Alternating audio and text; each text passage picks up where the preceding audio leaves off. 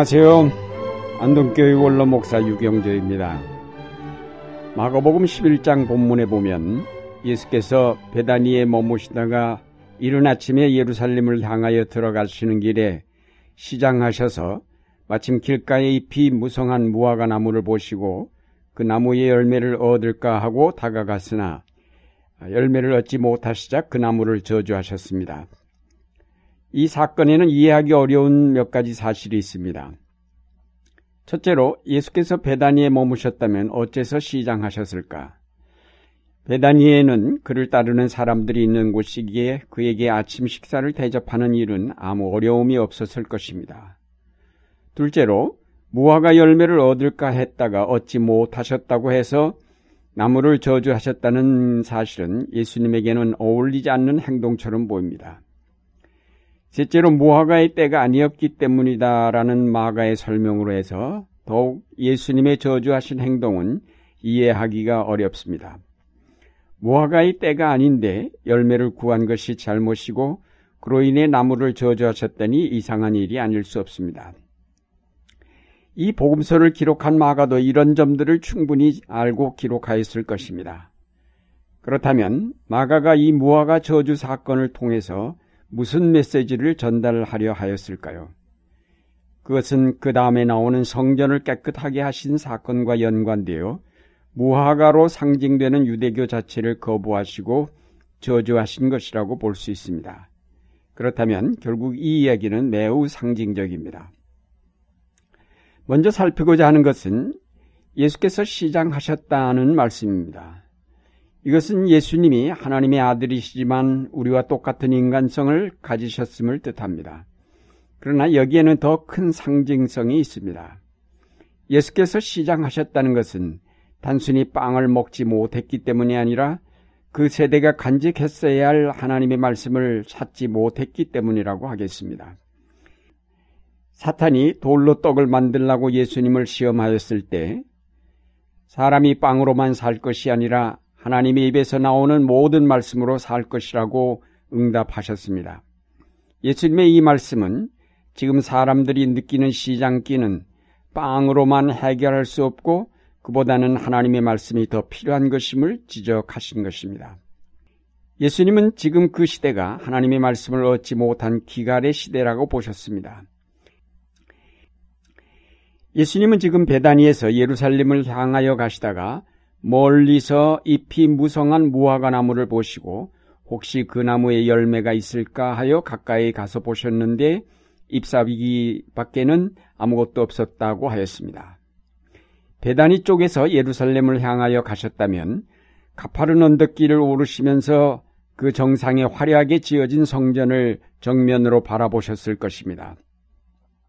멀리서 바라볼 때에 그 성전은 참으로 화려하고 웅장하였을 것이며 특히 아침낮을 동쪽에서 떠오른 햇빛을 받아 눈부시게 빛나고 있었을 것입니다. 멀리서 잎이 무성한 무화과 나무를 보시고라고 하였을 때 그것은 바로 멀리서 보기에 참으로 화려하게 보이는 성전을 암시하신 것입니다. 하도 그럴듯하게 보여 혹시 열매가 있나 하여 가까이 다가가셨습니다. 예수님은 예루살렘 성전을 중심한 유대교에서 그래도 무엇인가 혹시 얻을 것이 있을까 기대하셨던 것 같습니다. 그의 시장길을 면하게 할 어떤 열매가 있을까 하여 그 화려한 성전에 올라가셨지만 거기에는 그가 기대하셨던 열매는 아무것도 없었습니다.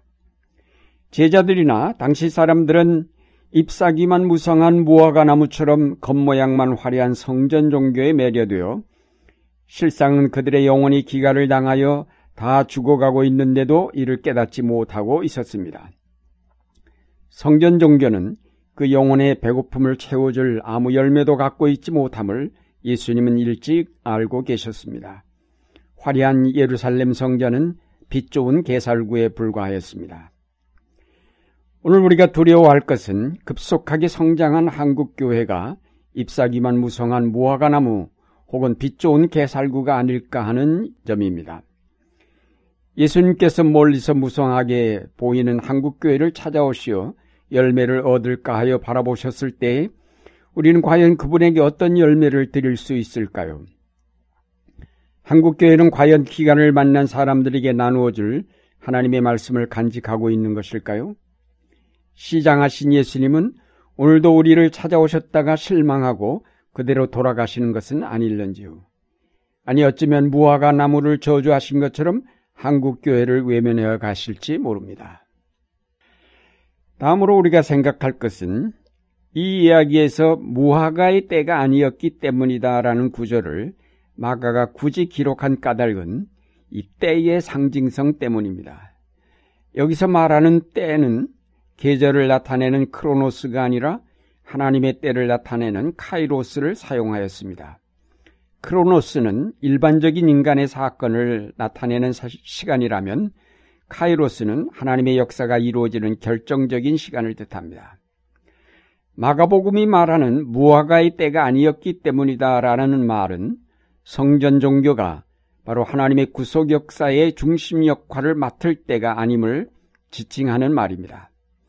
율법주의에 몰입된 성전 중심의 제사 종교는 하나님의 구원사의 중심에서 제외되었음을 암시하였습니다.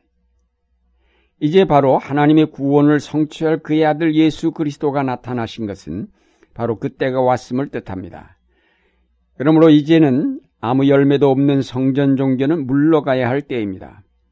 그것은 뿌리째 말라버린 무화과처럼 될 것임을 예수님은 내다보셨습니다.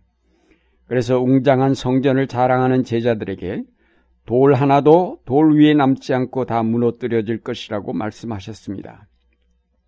예수 그리스도께서 십자가에서 단번에 희생 제사를 드림으로 더 이상 반복해서 제사를 드릴 성전은 필요 없게 될 것이기 때문입니다.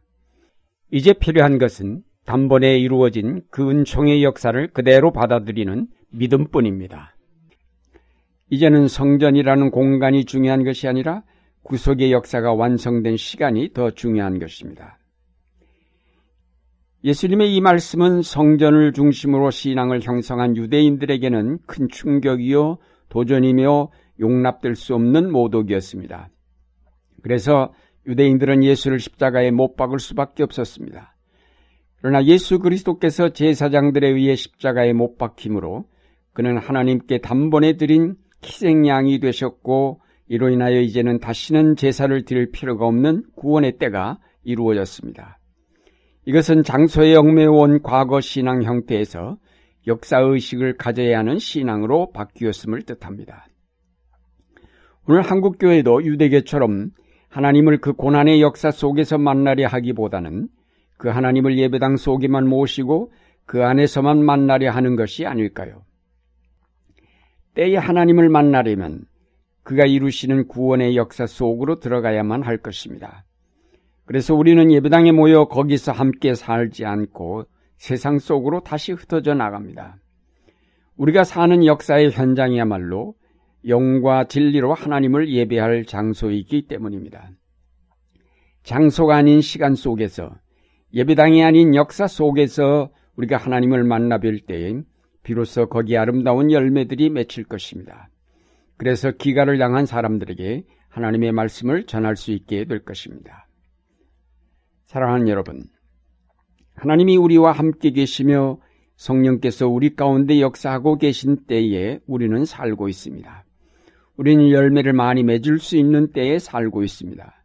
그러므로 배고픈 영혼을 충족시켜줄 생생한 하나님의 말씀을 항상 전하여 줄 수 있는 하나님의 일꾼들이 되어야 할 것입니다. 그리고 고정관념 속에서 아니면 제한된 예배당 속에서 하나님을 만나려던 잘못된 생각을 버리고 자신의 삶 속에 와 계신 하나님, 이민족의 역사 현실에 직접 참여하여 계신 하나님을 항상 만나시기를 바랍니다.